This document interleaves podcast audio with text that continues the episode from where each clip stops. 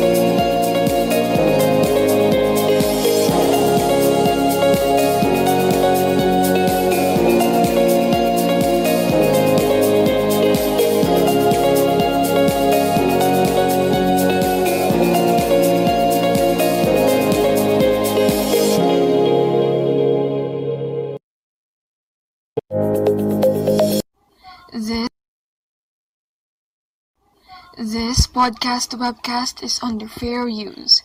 Copyright disclaimer under Section 107 of the Copyright Act 1976. Allowance is made for fair use for purposes such as criticism, commenting, news reporting, teaching, scholarship, and research. Fair use is a use permitted by copyright statute that might otherwise be infringing. Non-profit, educational, or personal use tips the balance in favor of fair use. All rights and credit go directly to its rightful owners. No copyright infringement intended.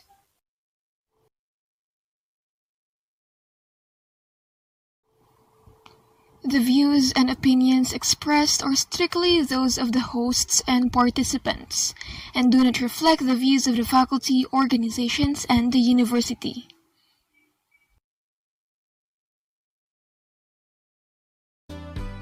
Pagpasok sa eskwela, marami tayong nakikilala. May iilang hahangaan habang mayroon ding tatabihan at magiging kaibigan. Ngunit hindi talaga mawawala sa eksena ang mga kaklaseng susubok ng iyong pasensya. Halika at samahan akong kilalanin ng aking mga classmate sa klase ni Teacher Feli at sabay-sabay tayong masiyahan at matuto makipagkapwa para sa ikaapat na episode ng Usapang Ilite na tatalakay sa social literacy.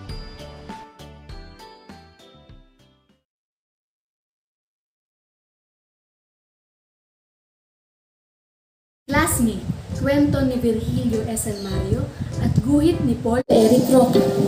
Unang pasok ko pa lang sa klase, kilala ko na agad si Ligaya Gaygaya at si Peter Trowie. Nasa likod ni Leonor si Gaygaya. Iniinis, ginagaya ang lahat ng gawin ni Leonor. Nasa blackboard naman si Drawing at inuubos ang chok. Isa pang kilala ko agad si Rigor. Pinakamalaki kasi sa klase at ang salba-salbahe. Gusto niya, siya lagi ang bida. Masama ang mangyayari sa sinumang pumunta. Pero, tahimik sila pagdating ni Teacher Feli. Pagdating sa leksyon, hanga ako kay Leonor. Alam niya ang lahat ng sagot sa mga tanong ni Teacher Feli. Kaya, tinutukso siyang Miss IQ na rigor. Siguro dahil makapal ang kanyang salamin at mahaba ang kanyang tirintas. Saka, gulat din ako kay Claro. Ang liit-liit pero lakas ng boses. Namememorya niya ang kahit mahabang tula.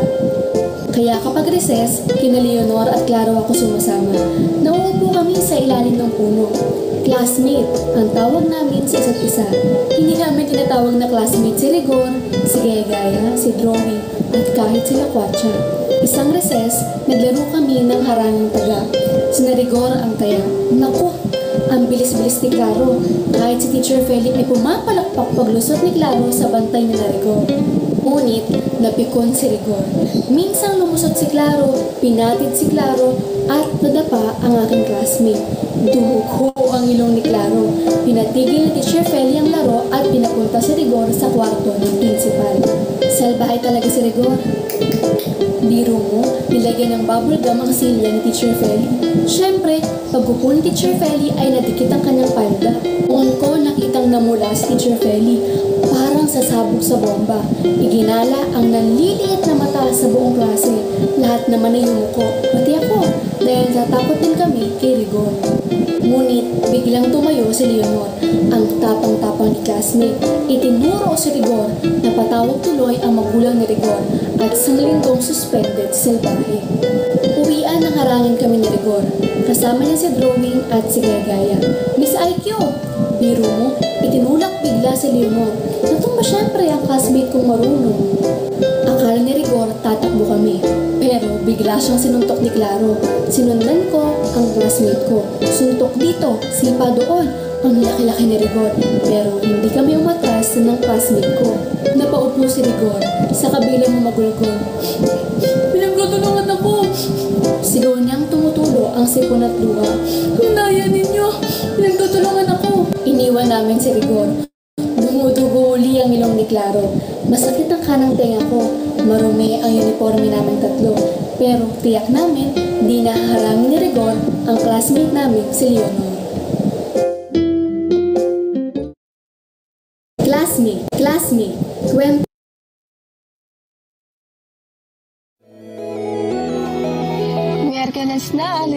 Advocates! Welcome to Sapang Ilay, trending sa edukasyon at pag-usapan. Up for a new episode that virtually talks about multiliteracies with our guest teachers. Don't worry, dahil kahit lit ito, light lang dito. Be sure to listen and watch all the way through kasama ang ating dalawang lit teacher hosts, Doc Z and Prof G.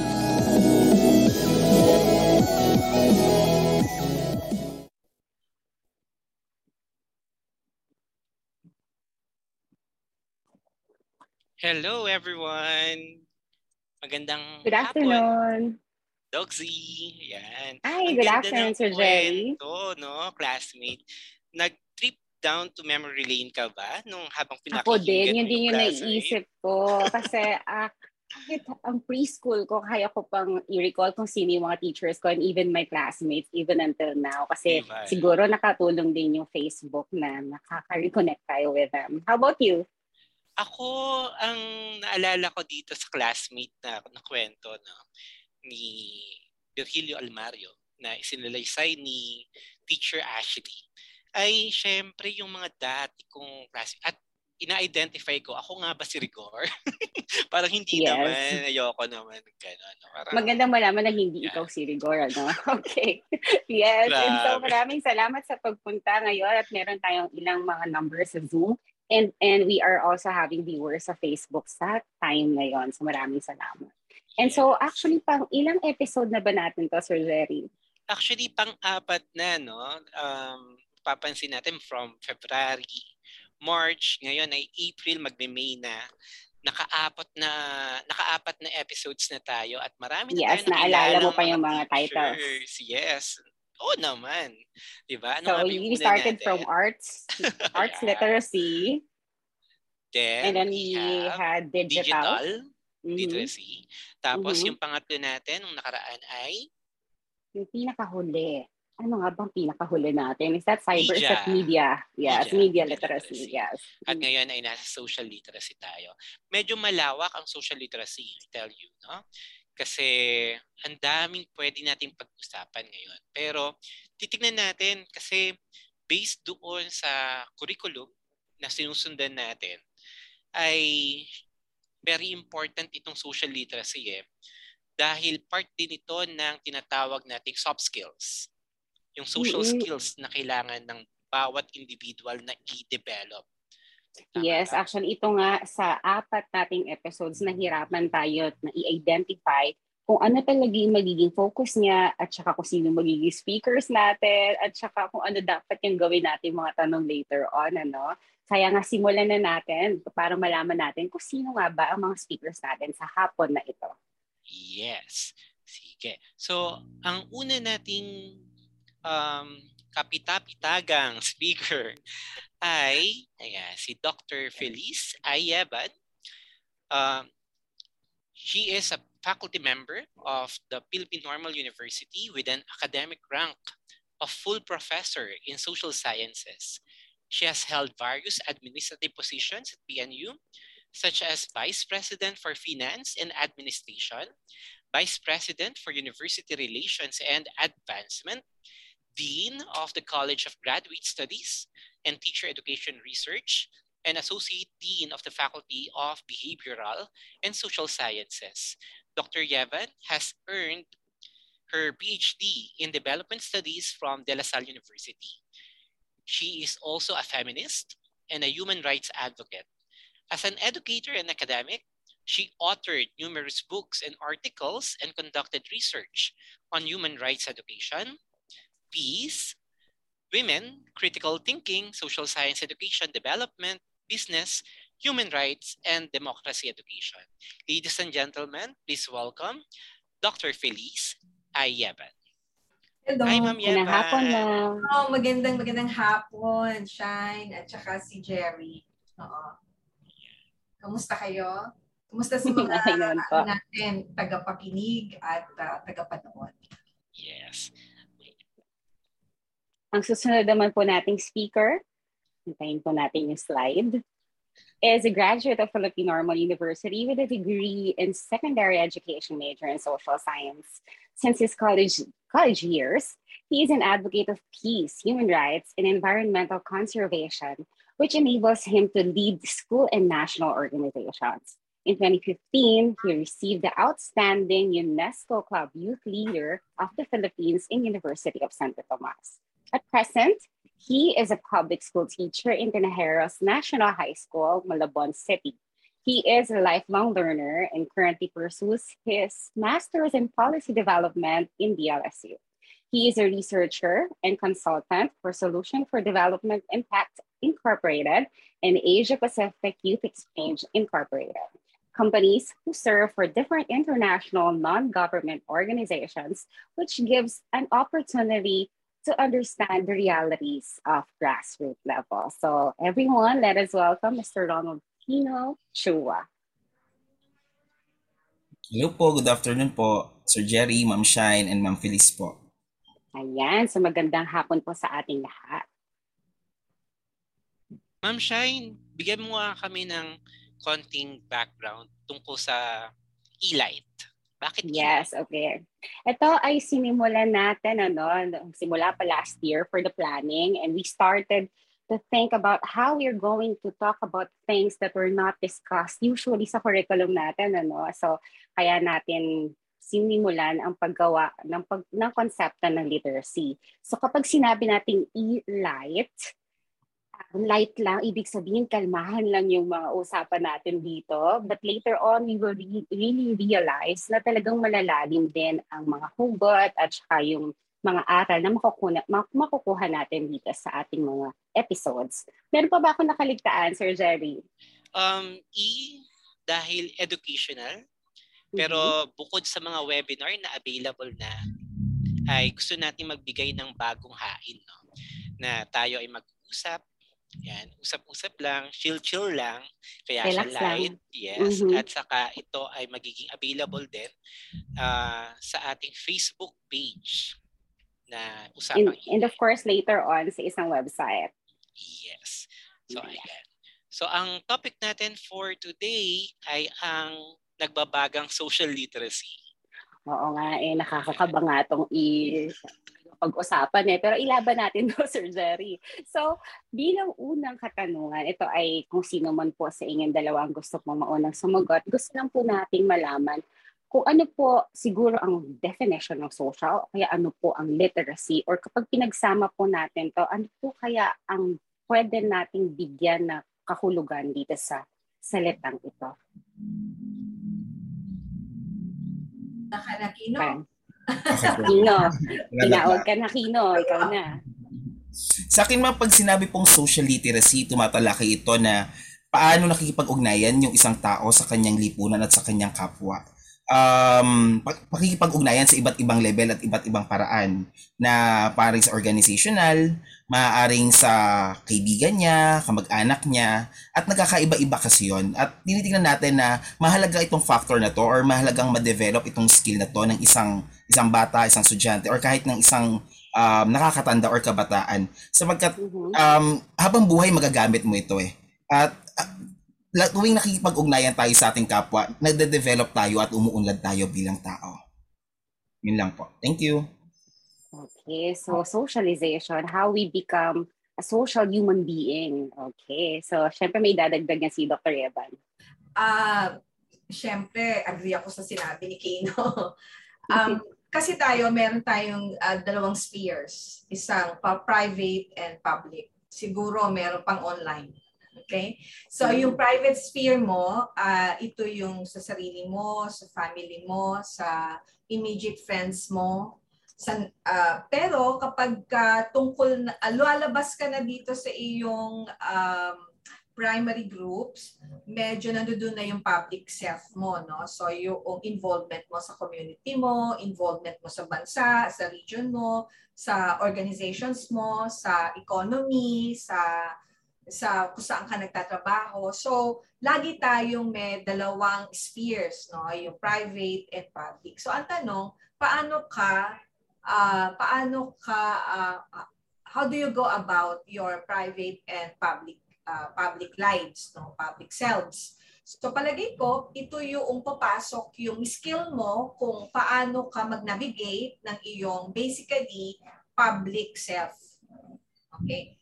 Ngayon, tingin ko din, uh, i-expand ko lang, pwede rin namang papasok sa loob, no? Yung sa sarili mo, sa family mo, kasi very basic yun eh, tsaka dun sa community mo uh, tingin ko tinuturo naman talaga yan sa bahay. Kaya lang, uh, mas ang aking practice, mas nagbibigay ako ng pansin doon sa iyong public sphere.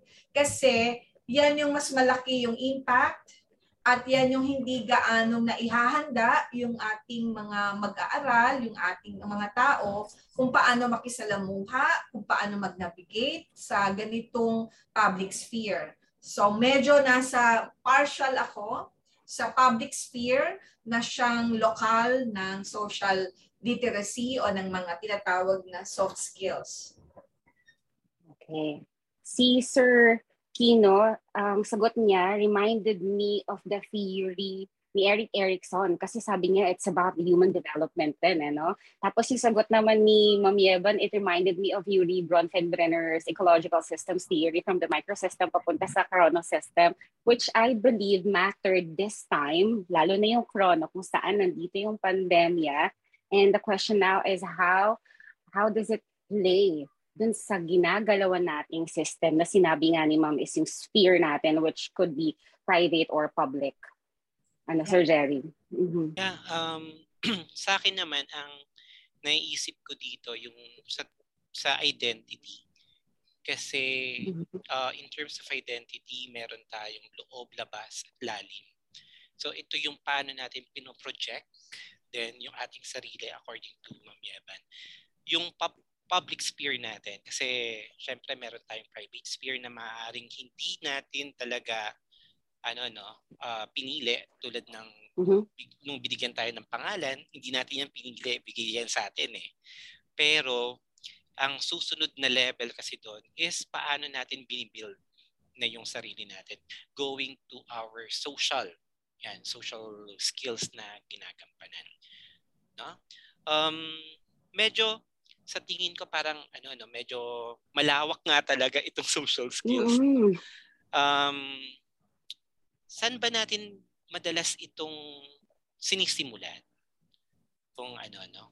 Kasi paano natin malilimit? Ililimit muna natin ng konti, no? Kasi yung mga tagapakinig natin ay probably hindi lang sila mga educators, may parents mm-hmm. din tayo. Actually, may mm-hmm. mga nakausap din tayo na mga parents from other uh, from countries from UAE from UAE yes. particularly mm-hmm. na nagtatanong ano kayang pwede namin ipa, ipapanood ipapakinig doon sa aming mga parents para masuportahan din yung kanilang home literacy, no? Kasi pwede niyang pumasok sa home literacy. So sa tingin ba natin, Sir uh, Roland, tsaka Ma'am, Ma'am Feliz, kung saan ba dapat natin simulan itong development ng ano no, ng social literacy? Social literacy.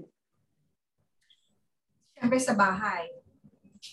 yan, hindi po pwedeng nasa eskwelahan lahat yan. So, ang unang may responsibilidad dyan ay ang magulang o yung mga more knowledgeable others sa buhay ng bata. Hindi po pwede. Kailangan na ihanda mo na bago lumabas ng bahay eh. 'Di ba? So kinakailangan hindi uh, hindi uh, lutang yung bata, hindi siya uncomfortable pag siya ay lumalabas ng bahay. So inihahanda mo doon. So halimbawa, gender is part ng social literacy. So, mm-hmm. paano ba siya makikisalamuha sa kapwa niya babae, sa kapwa niya lalaki, sa iba't ibang genders? Kasi kahit mm-hmm. bata yan, kailangan may recognition na gano'n. Hindi po pwede na nagpapalaki ka ng bata na mamama, man, mang, uh, ano, mangmamali. Mamata. Mangmamata. Di ba? So, sa bahay talaga yan. So, gender. Kailangan may literacy itinuturo na kaagad tayo kung paano mag mag-recognize, magrespeto, no? Actually, ang bottom line diyan, respect eh. Respect sa kapwa, pakikipagkapwa-tao. Paano ka makikipagkapwa-tao? I think ang bottom line, uh, anumang theory ang gamitin natin, ang social literacy ay pakikipagkapwa-tao. At yun ay nagsisimula sa bahay. Okay parang malaking problema po yan, ano, mama, no? Lalo na kapag ang bahay ay hindi naman din. For example, ito pong pandemya, no? Kung hindi po, for example, nabibigyan ng focus ang mga estudyante, ang mga bata nandun sa loob ng bahay, tapos ang mga magulang, for example, lang naman po ay nagtatrabaho. Diba? So, dati kasi sanay tayo na yung mga bata, sige, dali natin yan sa eskwelahan and they will be secured. Siguro kung anong na-access nilang learning. However, pagdating sa bahay, lalo na nung dumating si pandemya, I think it became more problematic in accessing information that are already readily available anywhere. Siguro may i-add si Sir Kino. Uh, sumasang-ayon din po kay Ma'am Yeban na talagang sa tahanan to nagsisimula.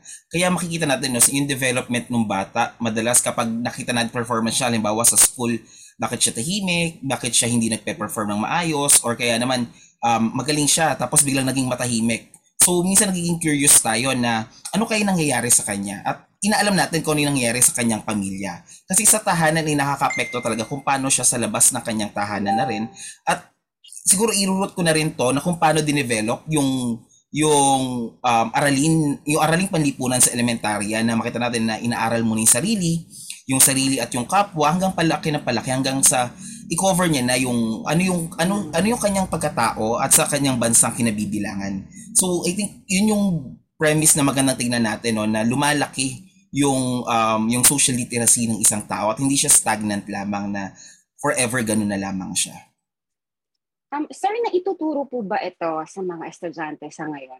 Yung pong social literacy, maitanong ko lang po, bilang nasa loob po kayo ng DepEd, ano po? Mm-hmm. Um, siguro sa, sa kalagayan po namin sa sa high school dahil ang tinuturo tinuturo ko po ay grade, grade 10 contemporary uh, contemporary issues. Um, naituturo naman po siya na pagkipagkapwa, paano sila makikilahok sa mga social institutions, paano sila makikilahok sa mga programang pampamahalaan. Pero um, naging mahirap itong panahon ng pandemyang ito sapagkat iba pa rin naman yung face-to-face interaction at mas na, mas nauhubog mo kasi doon eh. Kasi may personal attachment ka sa bata nung nung nasa classroom kayo. Unlike ngayon na um, modular yung bata o kaya naman ay digital offline siya. So technically hindi kinakapag-usap. Yung libro, yung module lang yung inyong bridge para magkaroon kayo ng connection at matutunan niya ang isang lesson. At saka ngayon, na, sir, hindi mo na mababasa yung behavior ng bata or misbehavior ng bata, yung gestures niya, yung expressions niya. You're not really sure if andun, ka, andun pa ba siya doon sa klase ninyo no, this time? And that leads us, Sir Jerry, sa pangalawa nating tanong. Ano? Um, teka lang.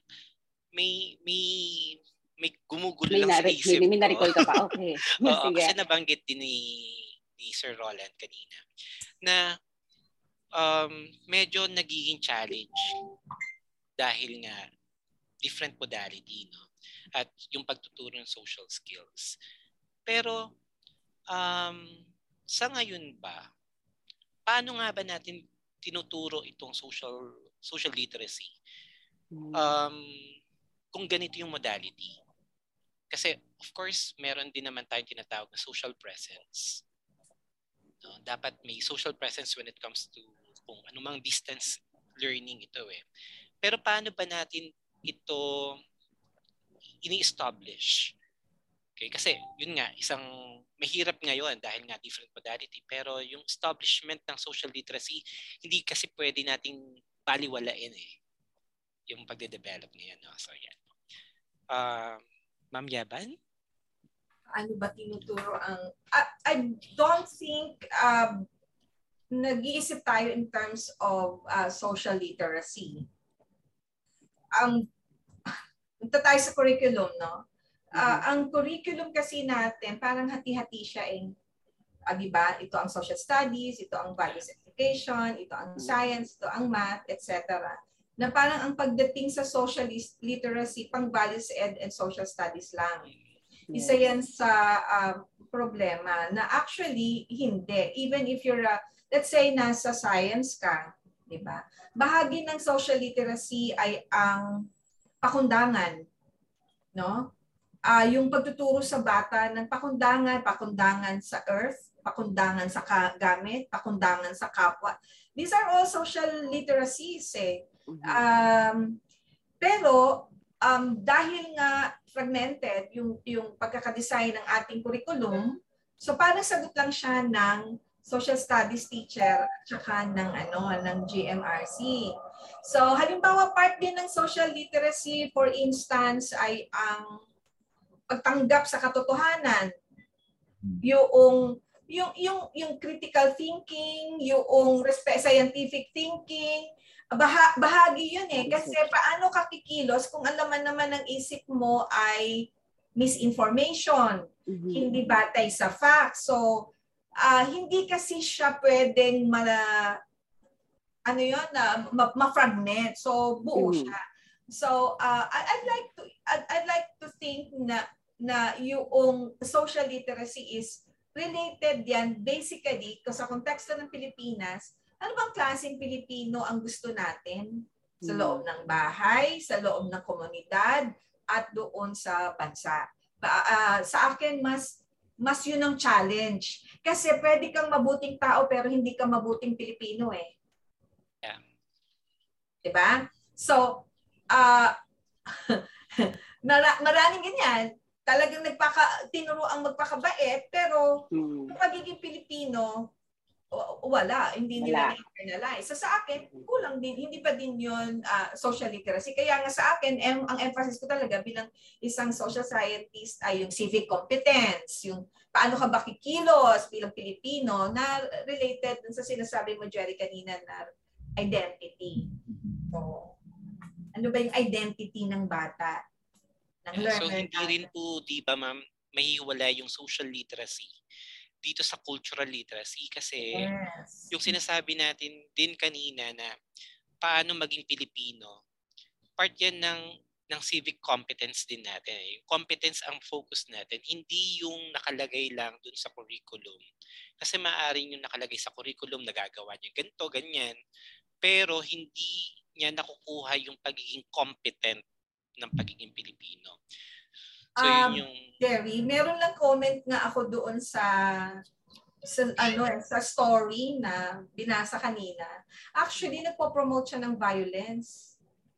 Come to think of it.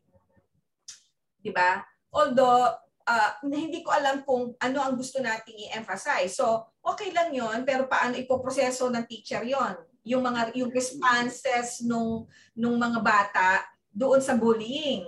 For instance, ikaw ba ay mananakit? So, uh, bahagi yan ng ano bang klaseng uh, mamamayan? Ano bang klaseng Pilipino ang ang socially literate? Ganon.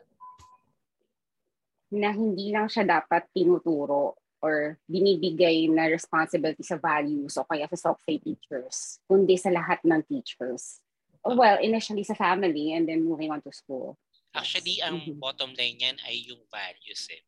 Anong mm-hmm. values ang dapat nating ituro as part of being a Filipino, yung competence. Kasi pag sinabing values, madalas ang tingin natin for values education, for GMRC, subject, yes. subject, subject related mm. lang. Yes. Hindi tayo nakakawala doon. Sagot ng PE, parang ganyan. Yes, hindi ah, yan. Yes po. Hindi nakakawala mm-hmm. doon sa nakakakahon.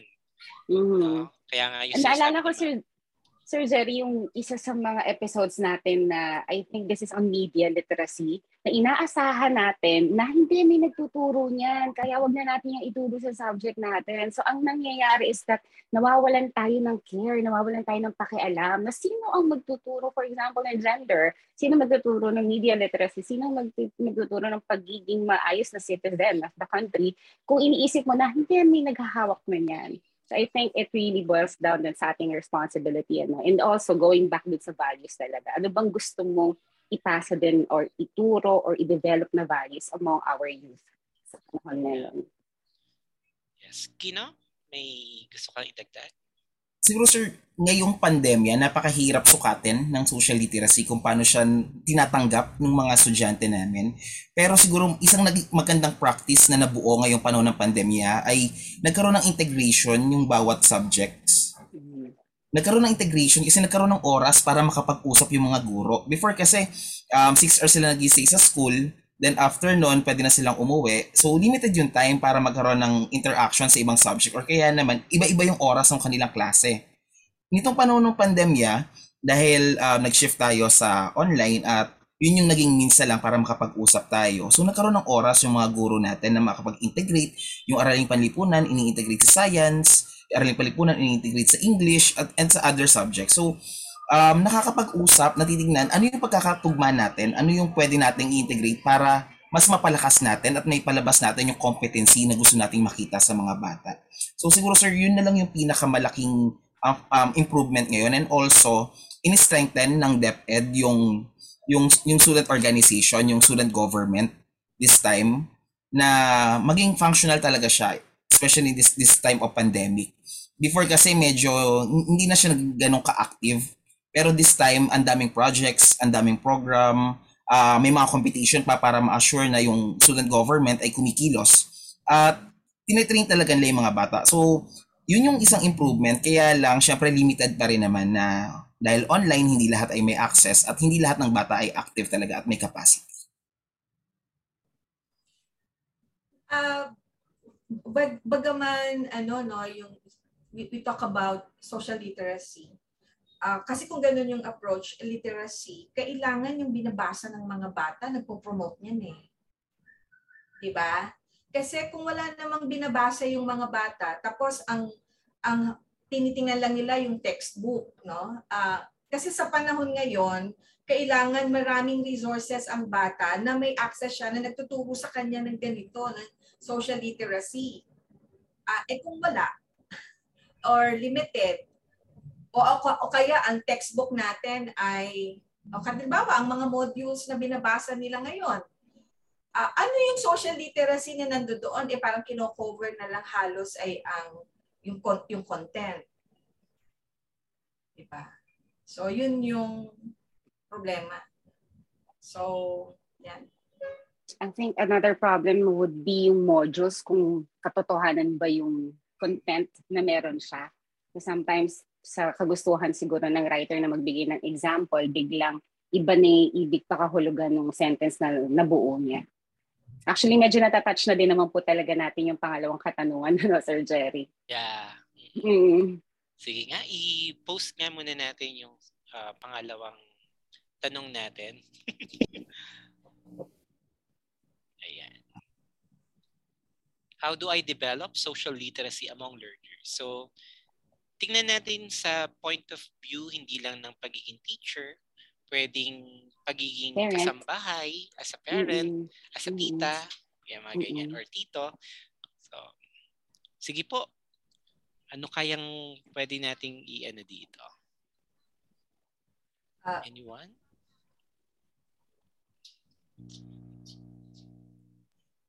Ako ay ano, teacher, pero ako ay tita, kapatid, lola. No? I, I have uh, how many na? I have, uh, I think 90 na ang aking grandchildren eh. Wow. Na, ayan. So, as in matunog na lola ang tawag sa akin. So actually, uh, iba naman yun eh, sa pagiging lola, katulad ng aking panganay na apo, who is 17 years old. Ang social literacy niya ay activism at this time. Siya ay pinklawan na pinklawan at, at uh, uh, ang aking ano, uh, humihingi siya sa akin kung samahan ko siya sa mga rally ni ano ni ni Ma'am Lenny, ang tawag niya na ni Ma'am Lenny. So, bahagi yon So, halimbawa, uh, dun sa uh, panganay kong apo, papunta kami sa rally, inano ko siya, at pinag-uusapan namin, bakit bakit ano ayan ang choice mo si ano si VP Lenny? So marami kang bakit so tinuturo mo rin ang social literacy sa pamamagitan ng pagtatanong eh rather than rather than pagsasabi pinaka-importante kasi na may mga may, mas may tanong sa buhay sa kapaligiran niya sa sarili niya yung bata rather than sinasabi at karamihan lagi natin lang sinasabi. Sa akin kasi naniniwala ako, questions are more important than answers. So sa aking mga apo, yan ang aking ano paraan ng pagtuturo. Mas ako ay nagtatanong kasi kailangan ay they think for themselves. Bata pa lang, alam nila bakit yun, ano ang tama, ano ang mali. Kaya yung aking mga pamangkin na medyo halimbawa, medyo uh, meron silang errors in judgment, uh, sa palagay mo ba tama ang ginagawa mo? Parang ganon. Because I trust in the values that our family has taught them. Rather than magalit ka, so sila mismo yung mag- mag-iisip. Okay? So ganon ko tinuturo. Ganon din ako sa aking mga estudyante. No? So mas ako rin ay mas nagtatanong. At mahilig din ako na kailangan ay hindi katakot magkamali kasi ang social literacy, ang panahon natin ngayon judgmental eh. May, uh, uh, uh, mahilig, mahilig tayong mag-judge. At ang mga bata ngayon takot magkamali, parang gusto lang nila tama lagi. No? Sa akin, ini-encourage ko yung mga estudyante ko, ang aking mga mga apo ko na magkamali and be comfortable with yung with the mistakes that they commit because learning opportunity yan eh. So yun yung mga tingin ko more long lasting ang impact kapag ka comfortable ang tao na siya ay nagkamali, alam niya na siya ay mali, kaya niyang mag-apologize, that's social literacy. Ang paghingi ng paumanhin ay social literacy, yung pagsasabi ng hindi ko alam at aaralin ko, bahagi din yan kasi sa katutak ang pride, sa katutak yung hubris sa paligid, hindi ba? Yung arrogance sa paligid, So kinakailangan merong pagpapakumbaba, merong ka-intellectual humility as well. So yun, yun, ganun ko siya itinuturo. May karanasan. Kailangan may danas. Hindi pwedeng ang social literacy ay nasa libro. Binasa mo lang. Although very critical and essential ang pagbabasa, we have to make our students and the people around us fall in love with reading. But it's not enough to really acquire social literacy, it requires actually practice. Kasi in practice, yun yung ano, yung when the rubber hits the road, ika nga, doon mo lang malalaman eh, yung buhay. So, yun, questions and actual experience. That's, ano, yun ang aking partiality sa pagtuturo ng social literacy si Ma'am Yaban ay student-centered mapa sa bahay man o kaya sa sa klase ano. And also hindi nawawala yung respect dun sa person or kahit sa maliit na bata, 'di ba? Yun kasi yung kulang sa atin sometimes iniisip natin na hindi nila alam. But we also have to ask them kung ano ba muna yung alam nila. Si Sir, Sir Tino. Sa akin, ma'am, tulad ni Ma'am Yeban, mahalaga yung danas na na-experience ng tao, yung mismo kailangan niyang matutunan um, sa kasulukuyan kasi uh, advisor po ako ng student government namin. And dun sa mga batang yon limited lang yung bata pero para ma-realize sila ano yung kahalagahan ng kalikasan, ano yung kahalagahan ng karapatang pantao, ano yung kahalagahan ng ng ugnayang pangrelihiyon at at yung pagmamahal sa bayan, sila mismo yung pinakikilos ko. At sila yung pinagpaplano ko, ano ba yung mga proyekto na tingin nyo ay karapat dapat at ano yung mga proyektong tingin nyo ay para sa age group nyo, ano yung makakatulong para sa inyong mga kaibigan, sa inyong mga kaklase, at dun sa sa nabubuo nila, na, na, nararanasan nila kung gaano ito kahirap magplano, kung gaano kahirap makipag-usap sa ibang tao, gaano kahirap mag-interview, gumawa ng isang programa, at doon, nade-develop na, okay, mas nagiging critical sila. Mas nakikita nila yung sarili na kabahagi talaga sila ng lipunan at may magagawa silang pagbabago at bahagi sila nung, nung gusto nilang solusyon na dapat makamit. Sa loob naman po ng pamilya, um, may isa akong kapatid at hindi siya ganun ka-active, hindi siya ganun ka-involved sa maraming bagay na kumbaga, lagi, madalas siya nasa bahay and dumaan pa tong pandemya, so talagang nakulong siya sa bahay at ang focus niya lamang ay pag-aaral. So, pagsagot ng kanyang um, pagsagot ng, ng mga aralin, pag-attend ng kanyang klase, and ngayon, inuunti, unti-unti, ini-engage ko siya sa iba't ibang activities. Like, um, tulad ni Mamaya Bay, pamangkin niya, uh, sumasama sa rallies, siya ngayon, nai-involve din siya, at siya mismo nag-aaya, sa kanya nagsisimula. At siyempre, pinoproseso natin na bakit niya gustong sumali, ano yung nakikita niyang mabuti, at ano yung na hindi hindi maging panatiko ang isang tao, sumusuporta ka pero nakikita mo ano yung tama at mali. At tinitimbang mo yon base sa um, pamantayang panlipunan na meron tayo. Ayan, tama nga naman no. Ang ganda ng ng ano ng palitan. Very important yung danas, very important yung yung pagtatanong, yung processing.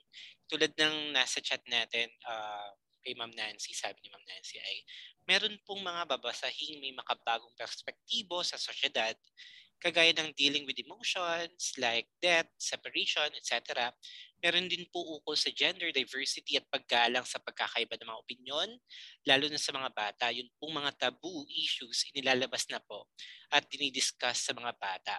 Ang uh, sabi naman ni Ma'am Marites Boras, ang mahalaga po kapag nagkamali mga bata ay madiscuss ng mga nakatatanda, mga aral na napupulot sa mga pagkakamali para kapag naharap po nila ang parehong sitwasyon muli, they know better. However, um, iniisip ko lang rin, paano kung yung isang estudyante natin, very passive siya. Kumbaga, yun nga, sa bahay, bahay, uh, paaralan lang siya. Ganun lang yung focus niya. Masasabi ba natin na kailangan ba natin sundutin pa para ma-flame yung kanyang social literacy? Um, Depende kasi eh kung hindi naman uh, nakakasama sa kanya ang pagiging introvert niya eh. Uh, but at the same time, um, siya, siya, mang may katawan kasi ang may decision. All, you, all, all we can do is provide them the opportunity. Ito, mas complicated kasi sa generation ngayon dahil meron silang online community eh. Merong social literacy sa online environment na kailangan din nating ma-explore kasi paano ka ba paano ka magiging digital citizen? Paano ka ba mag magbe-behave sa loob ng ano ng digital world? Kailang that's part ng ano ng ng social literacy kasi yun ang social niya eh. At marami sa mga uh, dahil anonymized ang ano eh, may anonymity. Ayun ma. Inom akong tubig. may anonymity ang ang ang ating mga kabataan ngayon, uh, because of uh, yung online environment, may anonymity dyan, medyo mas nagiging brusko, mas nagiging matapang hmm. sila, parang walang accountability kasi nga uh, may anonymity eh. So, ituturo mo din yon di ba? Yung responsible digital citizenship. Bahagi din yan ng social literacy. Yes, ma'am. Kasi parang ngayon, ano po, kapag may isang post, tapos parang ibubuli mo yung isang person, parang nagiging normalized na sa system natin na okay lang na mambully online, di ba? Kasi uh, may sinabi si ganyan, tapos parang, parang siyang pagtutulungan na. So I think this is really something na kailangan din talaga nating bigyan ng, ng attention. Ayan. Um, ano nga ba yung mga skills na dapat nating ano no, uh, yung kaugnay nitong social literacy kasi pwede pa nating i-soft skills ng mga ito eh. Uh, para malaman lang rin ng mga audience natin. Um, ito yung mga pwede kong areas na gamitin uh, na i-explore para ma-develop ko mm. yung social literacy ng isang bata. Sa lawak niya, no, Sir Jerry, sa lahat. Oh, oh. Mm-mm. Pero sa tingin natin, anong pinaka-importanting i-develop na sub-skill siguro? Kasi yung social literacy.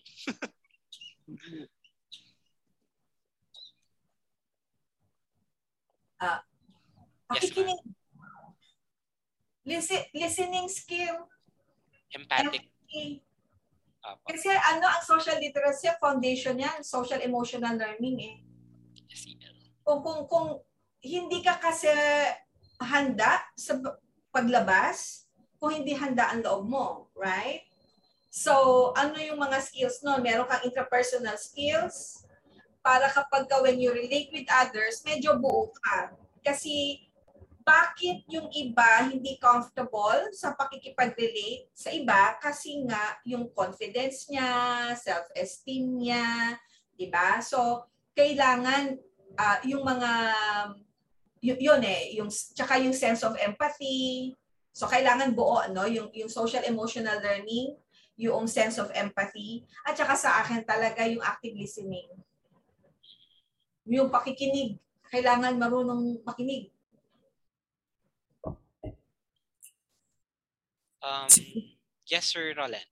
Bukod sa sinabi ni Ma'am Yeban, sa akin mahalaga rin yung cooperating. Bukod sa pakikinig, dapat marunong ka makipag-cooperate sa kapwa mo. No, na in different circumstances, marami, ma- magulo, maayos, kaaway mo, kabati mo, hindi mo kakilala. Mahalagang makita mo na paano ka makikipag-ugnay at ano yung isang um, identity na meron ka, masyado ka bang mahihiyain na maaari mo pang i-develop. So, mas kilalanin mo yung sarili mo para yung pakipag-ugnayan mo sa kapwa mo ay mas mas na-enhance mo. At Bumabalik tayo sa ano po, ano identity, ano po. Yung yes. ang isang ano um parang mayroong ma- mga mixed signals ang ating educational system. Ang social literacy thriving yan sa cooperation, katulad ng sinabi ni Kino, yung collaboration. Yet, yung system natin, nagfo-foster ng competition. Diba? So, uh, kaya, yung mga bata natin ngayon, ito itong mga itong mga estudyante natin no ngayon, panirapan sila sa ano, cooperation and collaboration na ituturo pa pala ito. Mm-hmm. Hindi siya automatic na alam nila. Why? Kasi nasanay sila sa basic education ng competition, yung very competitive. Kinakailangan sa mga group work, sa mga teamwork, bida sila. Or mm-hmm. control freak no hindi hindi ano hindi sila yung uh, ina nasanay na i-uplift yung yung bawat isa kasi nga com- competition yung kinagas kinagis na nila eh. So kaya ang social literacy, ang pundasyon talaga niyan, emphasis natin ang collaboration and cooperation. Tama, I agree with you. Yeah, actually med ano siya no, mahirap talaga na i-develop siya lalo na ang ang ang foundation nito ay yung sarili. Kasi kung sa bahay pa lang ganun din competitive din yung environment, medyo may may issue na yan. Paglabas, mm. no, mahirapan din si teacher kung paano siya i-develop. So foundational and essential skills talaga, nagsisimula talaga sa bahay. At the same time, yung pagkilala sa sarili, tulad nga ng socio-emotional learning. Um, mahirap din yung empathic listening no? Na ma, hindi ka marunong makinig pero salita ka ng salita. Although mm-hmm. dalawang process 'yan eh, reciprocal process 'yan. Dapat meron ding time kung paano kung kailan ka magsasalita at may time ka rin na dapat ikaw ay nakikinig. Yeah, so yun yung mga nakuha ko dito. Um, Ma'am Shine?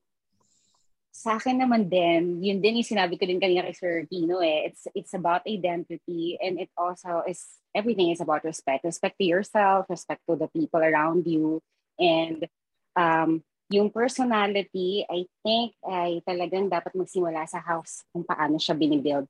Para kapag lumabas na siya, kaya niyang pagtanggol sarili niya, kaya niyang um, tignan or i-filter lahat ng mga papasok na information sa, sa brain niya. And then, paano niya ito mapaprocess. Yung sinabi ni Ma'am Yevan kanina on collaboration, Ma'am, kasi nag-handle ako ng first year and I was given a large class. There are two sections in my first year. For the first um, time po na na-experience ko, medyo hirap po talaga sila makipag-collaborate na lagi kong inire-remind sa kanila na hindi kayo magkalaban dito ha, hindi kayo mag-aaway dito. Lagi ko kailangan sabihin sa kanila yung ganong klase ng information kasi sometimes hindi sila nag-recite, hindi sila nagpa-participate. So it was a difficulty ng mga first few weeks but later on, because of some activities, nabigyan sila na opportunity to, na makilala yung isa't isa. At sabi ko nga po, hindi naman talaga to competition. Yes. Tsaka yung another skill, yung relationship building. How do you build relationship? Other than uh, building a relationship with your family.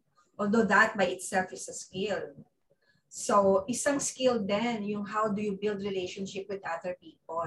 Na tingin ko ay nahihirapan na yung mga tao ngayon. Ma'am, kasi parang paano po ba yan tinuturo din naman sa bahay, ano? Kung, ay, sa school rather, di ba po? Paano kayo maging isang maayos na miyembro ng pamilya, di ba? So, I cannot recall any subject na or any instance, kahit po webinar or seminar, na talagang pinag-usapan po ito kahit sa mga past na, na learning opportunities that I have had. So, it was really indeed a challenge. Kahit sa mga parents. Yung mga 1990s, ang sinasabi nila, uh, mga outsiders, no, yung mga international friends ko, sabi nila, ang, ang, ang Pilipino daw ay may skills sa social networking. No? So, yung at that time, walang, walang social media, ha? social networking. So, marami tayong social capital. Pero ito, napapansin ko na hindi, na dapat na ulit ituro kasi hindi conscious na yung mga tao paano mag-build ng relationship. Kasi Uh, ngayon, ang mga bata natin pwedeng nakatira sa condominium. Okay? Pwedeng nakatira sa subdivision na hindi nila kilala ang kanilang ang kanilang mga kapitbahay. Nung lumalaki kasi kami, eh, ewan ko sa inyo, medyo malayo ng henerasyon ko, yung mga piyesta, yung mga uh, mga ritual ng communities, yung mga parada, yung mga Fatima, yung mga basketball, ano, tournament, whatever, yung mga summer, yun ay nagbi-build ng skill sa iyo eh. 'Di ba? Eh ito ngayon yung very limited na. So ang mga bata natin ngayon meron a-attend siya let's say ng Milo Best. So medyo uh, structured event rather than nasa community. So ang relationship nila nasa labas ng kanilang community.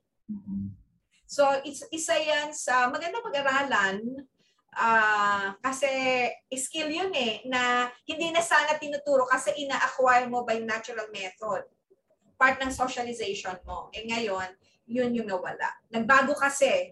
Ito na yung relationship na nagbabago ang environment, nagbabago din ang skills natin. Naging community sa Facebook, ma'am. Ah, yes. Instead na community na in person. Mm. Uh, kasi mag, probably meron pa rin naman, meron pa rin naman, lalo na sa mga indigenous communities. Yes. Ma- may makikita pa rin tayo eh. Pero yung paglawak ng landscape, tulad ng sinasabi nga natin, because of the virtual community, yan. Um, in terms of the curriculum, parang ang tingin ko naman dito, yung, yung community-based learning na tinatawag, um, medyo may kulang tayo for the push kasi nga, uh, ang community-based talaga ay bumabalik din tayo dun sa ating culture, dun sa mga social practices na unti-unti rin nawawala at naging challenge yan lalo ngayon because of the pandemic na very limited na, bawal lang piyesta, bawal lang ano, may namatay, di ba? na wala. Ay, mga ano, patay. Yes. Diba? Akala ni... Ilibing, ma'am. Yes, sa libing. Talagang marami kang social obligations. So, tawag natin doon mga social obligations eh. Pero ang mga bata ngayon, pag ayaw nilang pumunta, ayaw nilang pumunta, tayo may guilt feeling kasi ano yun eh, meron tayong relationship. Yeah. Uh, part, part din yun ng social literacy na dapat um, mai mai-reintroduce siguro no para sa ating mga estudyante na parang doon kasi doon doon mismo eh kung, kung paano ka makikipagsalamuha doon sa iyong kapag-anak, mm. paano ka mag-start ng ng conversation. Ngayon parang very digital na magkausap lang kayo sa ano sa chat pero magkatabi kayo. Di ba? May mga ganyan na ano yes, na yes. Yes. Kaya no? Siguro sir, this time, naging mahirap din. Kasi nga, ang madalas platform natin, pag nakikita-kita tayo ay Zoom. Tapos pag may isang nagkasalita, kailangan tumahimik lahat eh. Unlike before, pag tatawa kayo, sabay-sabay kayo tatawa eh. So yung, yung emotion nyo, sabay-sabay kayo, pare-paro kayo nakakaramdam. E ngayon, minsan nakapatay yung camera, nakamute ka, hindi mo nga alam kung meron ka pang kausap sa, sa kabilang ano eh, sa kabilang cellphone or computer na meron ka. Pero, um, yun nga, nagbabago na talaga yung landscape natin and dahil din sa pandemic na ito. And even before pandemic, unti-unti na rin eh, naging mahihain yung mga bata kasi sa halimbawa sa Facebook, libo-libo yung friends natin. Pero pagdating sa personal, isa, dalawa, hanggang lima lang yung kaibigan talagang kakilala nila or close nila, mas gusto nilang ano, minsan yung yung emotion natin, gusto nating ma-impress yung mga tao sa social media na. No, na doon na doon na doon na nasusukat kung ano yung pagkatao mo, hindi na siya kung paano ka makisalamuha. Tulad nung nung panahon, I mean, siguro panahon natin kasama pa ako. Um, ganun tayo makisalamuhan na talaga may social interaction. Tulad sabi kay ni Ma'am Yeban na kapag may nangyari sa isang kaibigan mo, talagang pupuntahan mo, talagang ipaparamdam mo na, na nakiki, may, may empathy ka sa kanyang nararamdaman. Yun yung medyo nawawala ngayon. Kasi nga, sa virtual, wala namang masyadong emosyon. At hindi mo alam kung nakita mo yung emosyon, kung totoo nga ba ito. Yes, yun nga. Pwede rin yang ma-cultivate sa online environment, no? I have this, ano, a Facebook friend na papunta siya ng Manila. So, kinausap niya ako, ma'am, pwede mo ba tayong mag-meet? Hindi ko siya kilala, kaya lang nasa Manila ako, from Butuan siya. So ano, I met him. At nag-usap kami na parang magkaki- magkaibigan kami, no? Parang wow. kilala talaga kami. Ba, why? Mm. Kasi yung yung level and quality of engagement mo rin sa sa ano mo, sa social media mo. Social media. Baka an, another yun na pwedeng pag-usapan, how do you cultivate such kind of relationship in your social media account? So, pwede din ganun. Kaya lang syempre, libo-libo yan eh, maximum of 5,000. Hindi mo siya mabibigyan ng, ng, ng, ng same amount of attention. No? Pero baka, no? Uh, nagsi, merong binubukas sa atin na opportunity yung social media, yung mga learning communities na meron tayo na sa mga deeper, more meaningful relationship kahit na online. So baka marami na mag-messenger sa inyo, ma'am, na makikipagkita sa inyo dahil sinabi nyo ngayon, ma'am. dahil sinabi nyo yan. Actually, marami pong mga comments sa Facebook at sinabi po ni Ma'am La Arnie that there are a lot. Sabi nga ni Miss Annalyn Sunga, relationships today also are very transactional konti na lang ang nurturing and those na magiging comfortable na mag-call out. Yes. Ang relationships, 'di ba? So, ano ano kayang magagawa ko para sa taong ito? Yun na yung mga kulang ng mga mga pwede nating may ambag dun sa mga ibang mga individual. So, hello sa mga Facebook viewers. Yes, dyan. relationship, di ba, Keno? Mm-hmm. May Adeline Sunga. uh, medyo controversial itong tatanong ko. So, yung sasabihin ko. Um, isa sa hin- social literacy din kasi sa akin yung adversity quotient eh. Mm-hmm. Okay? Uh, whether we like it or not, ang daigdig ay hindi naman polyanic. Hindi naman siya hindi naman siya how we want it to be. Right? So, maraming predators, maraming uh, aggression, di ba? Matindi aggression. How do we prepare ang ang ang learners natin to withstand itong mga ganitong adversity sa social world. And that is also part of uh, social literacy yung iyong adversity quotient. Kasi baka naman uh, nag-emphasize tayo sa pagiging nurturing pagiging empathetic. Pero yung sinasabi nga ng isang libro yung anti-fragile baka naman nag-develop naman tayo ng generation na napaka-fragile na konting kibot mo ay sila ay nag nag ano nagre-real na, na, na, na, di ba? So um, medyo yun ang uh, isa din. So how do we part of social skills is how do we develop yung adversity quotient sa ating mga learners as part of their social skills? Parang dapat doon, ma'am, tamang timpla, no? Kasi hmm. hindi ka pwedeng oversensitive o kaya naman wala ka talagang sensitivity at all para doon sa isang situation. Tama yung word mo, tamang timpla. Tamang timpla. Mm-hmm. Important. Uh, yeah, sige. Uh, since na pag-uusapan natin itong mga challenges, parang dumada, pumapasok tayo yes, sa yes. pangatlo. No? Yeah, tama, mm-hmm. nag-overlap. Um, sige nga, pwede ba nating i-reveal yung third question? At sabi ni Ms. Angel Rose Raya, it is also related sa EQ. So for the third question, what are the challenges in teaching this skill, itong social literacy? Sino? Mauna ka muna. Okay. Siguro yung challenge niya yung may virtual world na tayo ngayon pero unti-unti bumabalik tayo sa face-to-face interaction na kailangan natin i-recalibrate ulit kung paano tayo makikisalamuha virtually at paano tayo makikisalamuha kapag kaharap na natin yung tao. Um, na-experience ko nitong nakaraang linggo, nag, na, nakapagklase ako ng isang face-to-face. Um, mahihain na yung mga bata. Ang hirap nila encourage para magsalita. Ang hirap nilang um, ang hirap mag-participate nila kasi nga nasanay na sila natahimik na sila, nakikinig sila. At siguro yun yung paraan nila para matuto. Pero once na binigyan mo sila ng concept, tinanong mo sila sa mga bagay, kahit pa paano, uh, siguro kailangan mo lang i- i- i-reconstruct yung question mo minsan hanggang makuha mo yung, yung tugon nila at maghihintay ka lang talaga ng ilang sandali. So kailangan lang talaga may pasensya ka sa panahong ito na hindi siya mabilis tumugon na kasi nga um, nasanay sa environment na minsan nade-delay tayo sa pag, uh, pag-reply, pagsagot, at pinoproseso natin lahat ng bagay.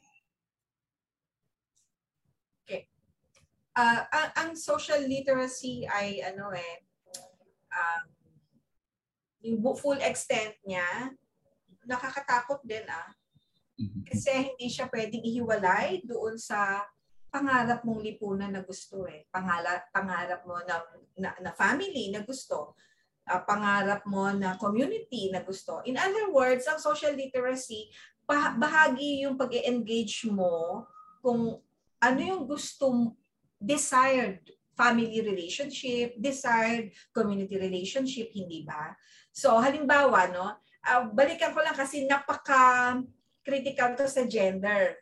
Okay? sa loob ng bahay, yung lang gender relationship, yung equality, ang laking ano yan, ang laking adversity niyan sa loob ng bahay. And then you teach social literacy, for instance, where they will promote gender equality. In a way, we are also, in effect, cultivate, hindi naman, uh, inevitably, it will create adversity at the same time. Diba? So bahagi nung uh, mga bagong literacy na to or social literacy na ito, kailangan maihanda din sila kung paano nila iso soft landing. But at the same time, alimbawa, uh, yung misogyny, no, sa ating mga, yung misogyny, yung toxic masculinity, nasa, na, nasa yun na, how do you deal with that? Hindi naman po pwede na ang ituturo mo sa mga estudyante ay mga, magpasweet ka kasi social literacy is, di ba? Hindi naman. So, all I'm saying is this is a very complicated kind of literacy. Hindi ito nakasulat sa bato. Ito ay parang in a way, bahagi ng paghahanap mo ng sarili eh. What will make you comfortable? Okay? And pero hindi po pwedeng uh, hiwalay siya doon sa gusto mong relationship. So it is about building the kind of relationship that will make you grow. And yung relationship na yan, relationship sa community mo, relationship sa government mo. For instance, if you want to build a better society, marired tag ka sa Pilipinas. That by itself is a threat to your social literacy. So, uh, sa mga nakikinig, hindi ang social literacy ay hindi siya pajama party. Hindi ito ano, hindi ito uh, uh, madali kasi pwede kang malagay sa alanganin dito. Hindi ba? Pwede kang maredtag, pwede kang mabuli. Yung manindigan ka sa tingin mo kung ano ang tama, which is part of social literacy, pwede kang mapugutan ng ulo uh, uh, in a figurative sense, ano? Uh, yung bang magsalita ka ng hindi masakit sa tenga, magtatayuan mo kung ano ang tama, tapos ikaw ay pagtutulungan, or worse, alam mong ikaw ang tama, pero ang majority ay nagsasabing ikaw ay mali. How do you deal with that?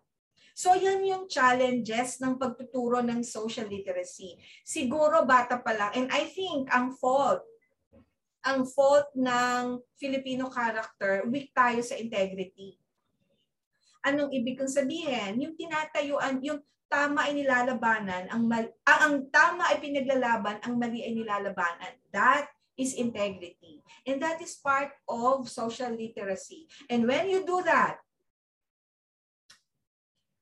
maghanda ka kasi the world may be, uh, may, may not take you lightly. Unfortunately.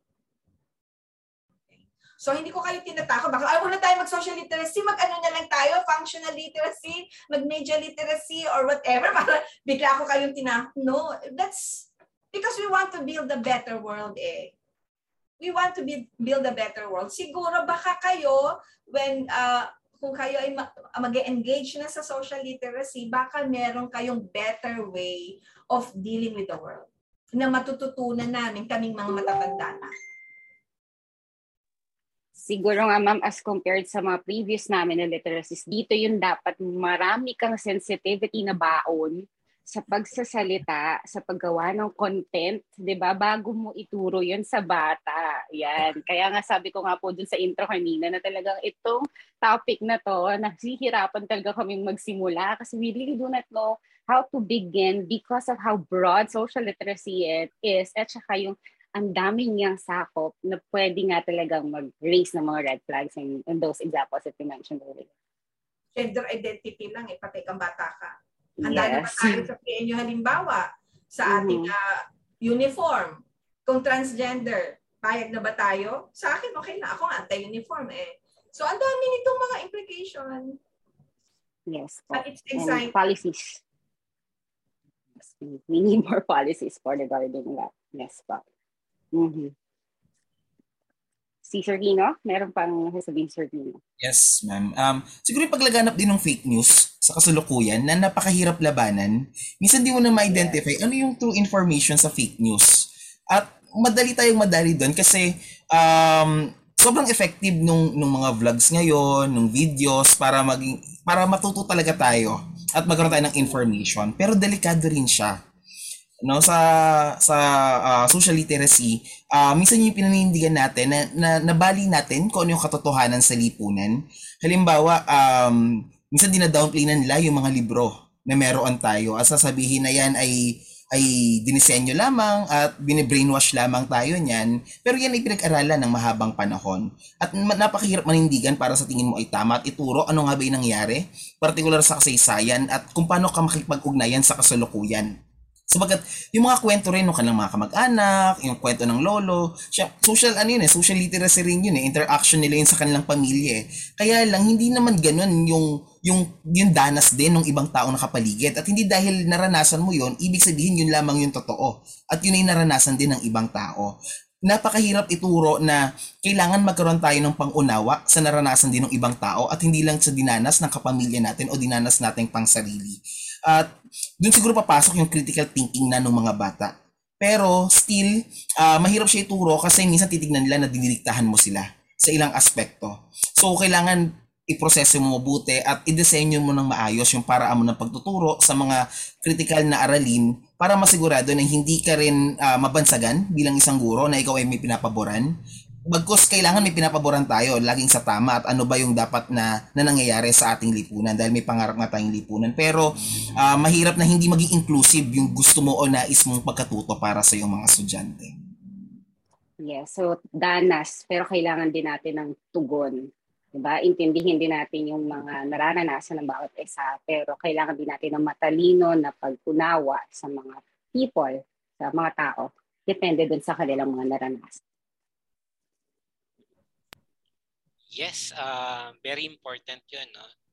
Kailangan binabalance, may sensitivity na baon mm-hmm. natin kasi kapag wala tayong sensitivity, hindi naman pwedeng oversensitive, hindi rin naman pwedeng apathy na, no? Apathy. Yeah. May, hindi mo na alam, wala ka nang pakialam sa iba. So, part din yan ng social literacy. At talagang, sabi nga natin, no, napakahirap siya ituro, maraming challenges. Pero, yung magiging result nito ay something na going tayo dun sa gusto natin na uh, na community, na pagiging Pilipino. So, yan. Sige. So at this point, siguro maglalaro lang po muna tayo. Yes, kasi alam mo, Sir Jerry, kapag kada e-light natin, parang lagi ako nang problema, Sir Jerry. Parang, ano ba yan? Ang dami nating problema. Ito, dagdag ng ganyan. So kada West, isa parang isip, isip ko, parang hindi masyadong light eh. Di ba? Yung, Ah. yung usapan na nabubuo natin. Kaya sige, punta tayo sa icebreaker, sir. Okay. So ano ba ang gagawin natin sa icebreaker, Sir Jerry? So, ang title ng ating icebreaker, ang ating laro, ay Temperature Check. Ano nga bang i-check natin na temperature? Sige nga. Magbibigay kami dito ng sampung social situations. Larawan. Mhm. Mga larawan. Social situations. Papaliwanag lang rin muna namin para hindi tayo magkaroon ng um, iba-ibang interpretation dun sa picture. Ma-red flag. Yes. Tapos Mhm. meron tayong anim na pa, pa-move muna, ah, Jude, dun sa una. Tugon. So meron tayong anim na itutugon. Pakilagay lang po sa ating chat at inaanyayahan namin na ma-engage din yung mga kasama natin dito sa Zoom At kung saka sa ano, Facebook. at sa Facebook. Ilagay lang kung anong number yung pinaka-reaction ninyo no? Ah, dun sa mga situations. Okay.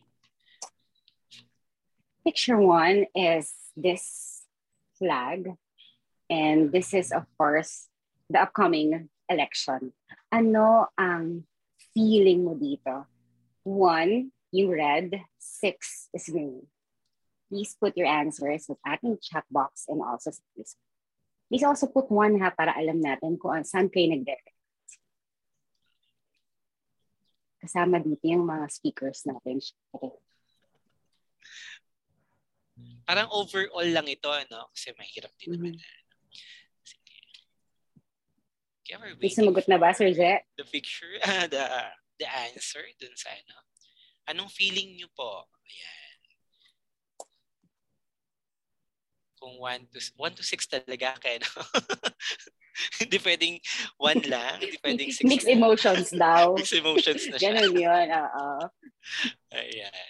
Ayan, let's have, let's see. So maraming six, maraming hopeful. I think that is good na makita, no, Sir Jerry, na Ah. mas marami pa rin positive as compared sa mga, wala nga nag 1, 2, 3 eh. So that is a good sign, I think. Ah, sige, let's move on sa picture number 2. Mamaya natin ipaprocess na lang ang mga ito ano, as overall. Sa Facebook naman, Sir Jerry, um, 3 na yung pinakamababa. 3 Yan. pinakamababa. 3 pinakamababa. So lipat tayo sa picture number 2. Picture number 2 is about flourishing tourism of the country. Ano ang tingin natin dyan?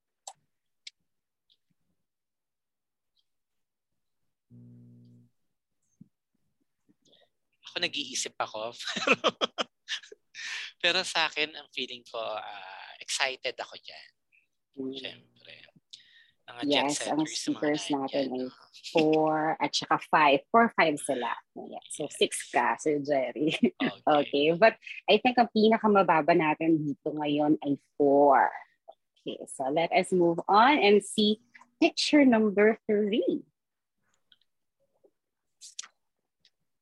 Ano nga ba ito, Sir picture number Jerry? 3 ay may kinalaman sa ah, vaccines. Tama ba to? Na vaccination rate Ah, the vaccination. ng Philippines. Yes.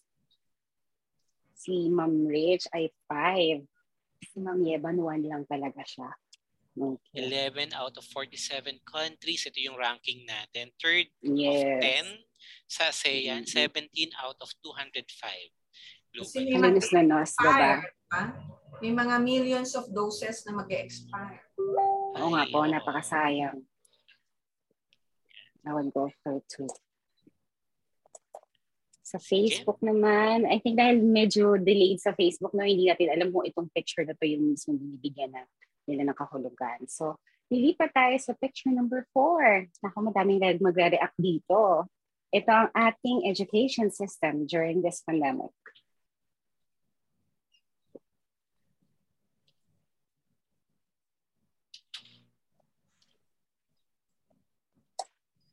Ito mukhang umani ito ng mababang rating. Uno. Unong-uno dito eh. Oo. Yes, one, two. Yan, mga teachers din natin sa FES ay one din sila or two. Yes.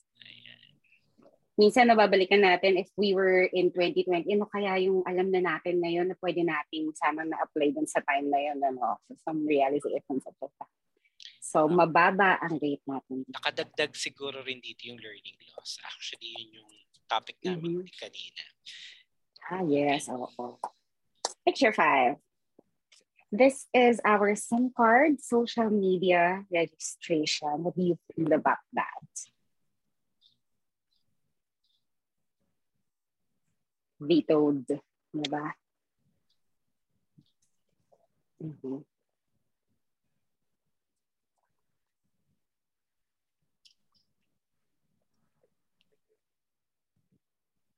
Okay. Okay. So meron It's matter of tayo security din to eh, no? Three ang pinakamababa. Mm-mm. Highest would be five. Yes, yes. Alright. Anong, anong picture na ba tayo, Sir Jet? Pic- Picture six. Yeah. Picture six. Picture number six. This is our crisis. Economic Ang ating economy. political, Yes. the Mhm. Ukraine and uh, Russia. Siyempre Yes. may may effect talaga no. Yan. Global. Yes, it is. Mhm. So mukhang Alright. isa rin ito sa mga social issues na umani ng mababang rating sa atin. Medyo namumula. Namumula tayo. Sana na pag-uusapan din to sa mga classrooms na, Sir Jet. tama, tama. Mm-mm. And this is our picture seven. Climate change. Yan. Alam mo, bilang isang bansa na laging may bagyo, no? Anong marirealize mo doon, Sir Jerry? Um, syempre very Binibisita na important. tayo lagi, di ba? May mga bisita tayo pero dapat naka ano rin tayo eh, nakaset na rin tayo when it comes to Exactly. Handaan na, no? emergency Yun ang kulang. response natin. Yes. Kasi lagi naman eh. Di ba, anticipated yan eh. Wow. Ano nga ba? Okay, so we are in picture number eight. So ito ay may kinalaman naman sa e-commerce, lalo na yung mga mahilig mag-mine, mahilig mag-Lazada, mag-Shopee. Anong feeling natin dito? Ay, si Ma'am Yem naka-six. so, Happy siya doon. yes, oo. Yeah, very happy. Ako rin, I actually, dito very happy. Yes. Uh, kumatin ng klase, biglang may tumatawag. Lazada raw po. Ay, oo nga, no? Kakatok. Okay, so this is picture number nine. These are beauty pageants. What do you feel about this?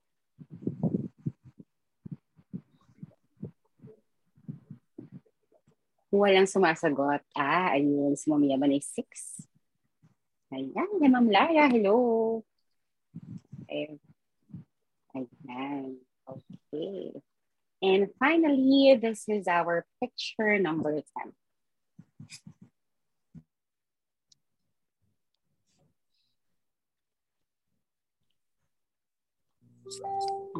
Yes, ito yung work from home set setup natin. Work from home, learning from home. Setup, yes. uh, Setting environment. Mm. Job. Siguro, multiple roles din sa bahay at saka sa trabaho mo, wherever you may be. So, based doon sa ano natin, ay 3 and 4, nasa gitna. Yung ating temperature check yan. All right. Ayan. Marami pa tayong pwedeng pag-usapan, pero we have a very limited time. Um, but now, siguro mag-move on muna tayo. Ano? Marami tayong pwedeng uh, pag-isipan based doon sa ating naging talakayan ngayong araw na ito. Um, pero hindi natatapos. Okay, wag nating isarado no yung ating talakayan. Pwede pang itong talakayin sa mga ano no sa sa bahay, sa inyong Yes. paaralan, Social media. sa social media. Mag-comment lang po kayo, dire-diretso. Okay lang din naman po. Mm. Yes. At dahil dyan, at this point, we would like to award the certificate to our resource persons. Jude? Ayan. So the citation reads, Philippine Normal University, the National Center for Teacher Education, College of Teacher Development, Faculty of Education Sciences, the Center for Reading and Literacy, and the PNU Reading Society awards this certificate of recognition to Dr. Feliz Ayaban for generously sharing her expertise as a resource speaker on issues and research trends in social literacy, webcast and podcast activity, Usapang E-Light, trending sa edukasyon ating pag-usapan held via Zoom in Facebook Live given this 28th day of April 2022. Signed, the head of Center for Reading and, and Literacy, Professor Nancy S. Ramores, and the Associate Dean of the Faculty of Education Sciences, Dr. Rodrigo D. Abenes. Salamat! The same The same certificate is awarded to Sir Roland Kino Chua. Maraming salamat po sa inyong dalawa. Salamat po. Um, magbibigay muna tayo ng ano ano, um, ang susunod nating episode, that's episode 5, ay pag-uusapan naman natin ang global literacy. That would be on It- June. June na, no? Yes, So, ito ay mangyayari sa June 1. Wednesday pa din, syempre 2022 for EF. Yes. Palilipasin lang natin ang ating ah, ang national Election. elections. Ah, ah. yes. At Ang mainit na tandaan- eleksyon Tandaan, bumoto, that's part of social literacy. at Okay. maging matalino sa pagboto. Yes. Um, sige, next tayo. Um, partner, bigyan muna natin Yes, ng ano no, bigyan muna natin ng daan kung ano yung pinaka final thoughts ng ating speakers para Sige. dun So, sa sino bang mauna sa kanila, Sir Zed? Siguro Ma'am Yaban since naka O sige, si si Keno po muna no. Ayan. Keno? Final thoughts about social literacy? So, napakalawak ng social literacy pero mahalaga siyang mapag-usapan at mabigyan ng pansin lalo't na marami tayong pagsubok na pinagdaanan itong panahon ng pandemya at nakulong tayo sa virtual world ng dalawang taon.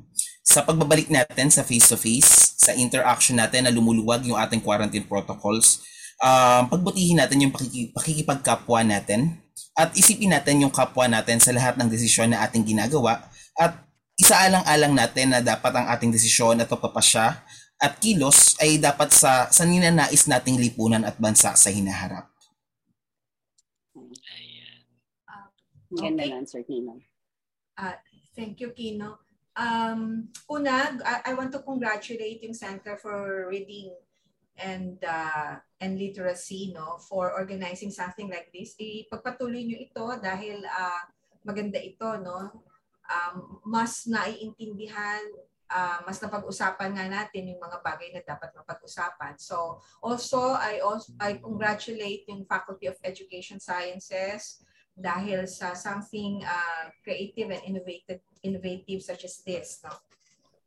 At I'm sure yung focus natin sa lalo na sa early childhood sa elementary education no? Ay, ay yun yung sinasagot ninyo.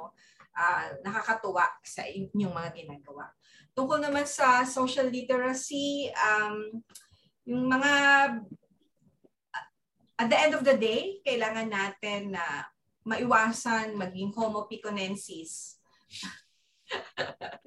hindi natin, hindi tayo pwedeng maging pikon at um, kinakailangan natin ng emotional intelligence dahil doon humuhugot yung ating social literacy. At I think hindi ito about yung ano dapat na ito dapat ang mga kinikilos, ganyan. No? Hindi kasi ang mundo ngayon ay merong diversity. We just have to be inclusive.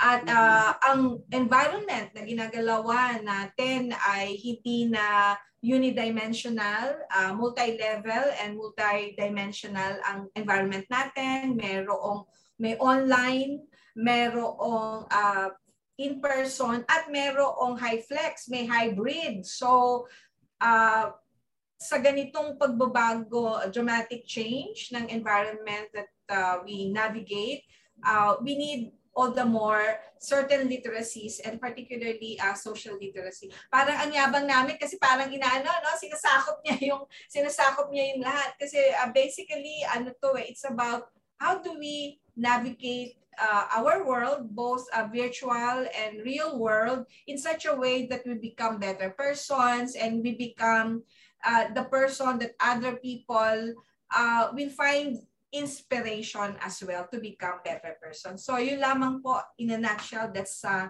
lit- social literacy for me. And thank you very much again and I appreciate my time with you. Um, thank you po sa pupunta. Thank you very Nino, salamat much po. po. Ayan. Partner, ano ba ang dakpulot natin ngayong araw na ito?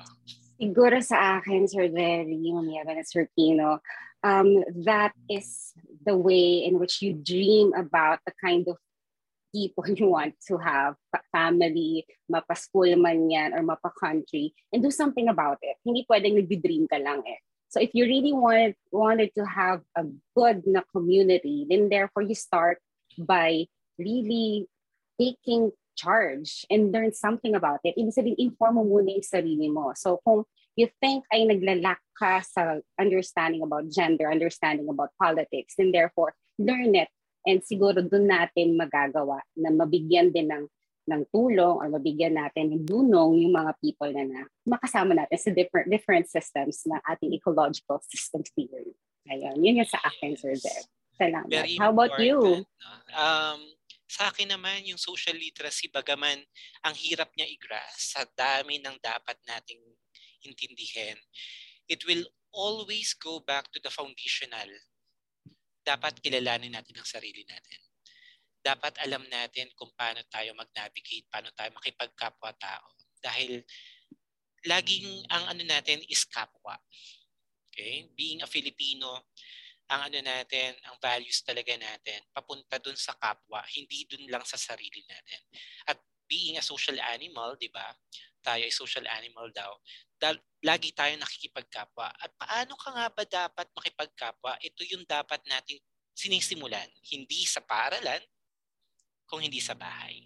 Kaya mahalaga, equally important, yung values na nakukuha natin mula sa bahay at ito ay pinagtitibay pa sa mga susunod na mga educational agencies. Balikan din natin when it comes to the community-based learning na ang paaralan dapat hinuhugutan niya rin yung kanyang pamayanan. Okay? And with that, very challenging para sa atin yung ano no, yung pag-stand sa ating decision. Kasi that's also part of social literacy. Okay? So, naging fruitful ang araw natin na Mm. ito. Marami Yes, tayong natutunan.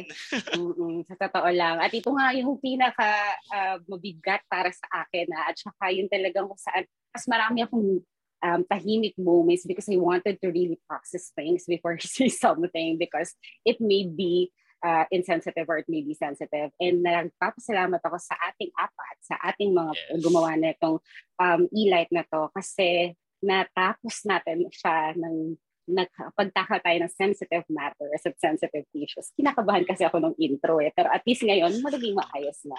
Nairaas Actually, natin to, Sir Jay. Oo, totoo na marami tayong mga dead ears. Pero hindi dead Mm-mm. ears yun eh.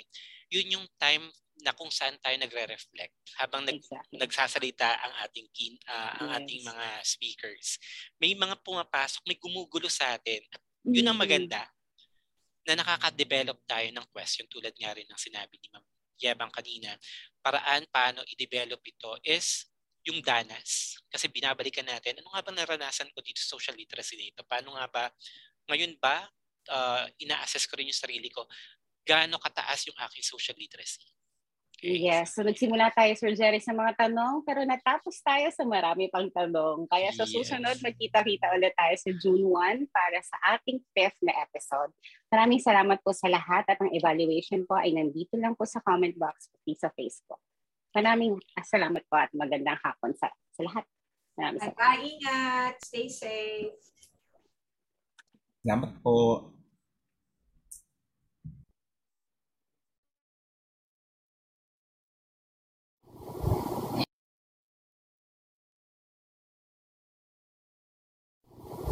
To receive your certificates of participation, please answer the evaluation form available in the pinned comment in the Facebook Live's comment section. Thank you and see you in the next episode.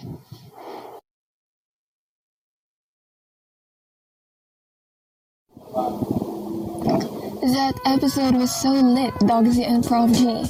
Kaya naman, sa ating mga literacy advocates na sumubaybay sa atin ngayon, maraming salamat at kita-kits sa susunod na Wednesday kasama kami dito sa Usapang Ilay Trending sa Edukasyon ating pag-usapan.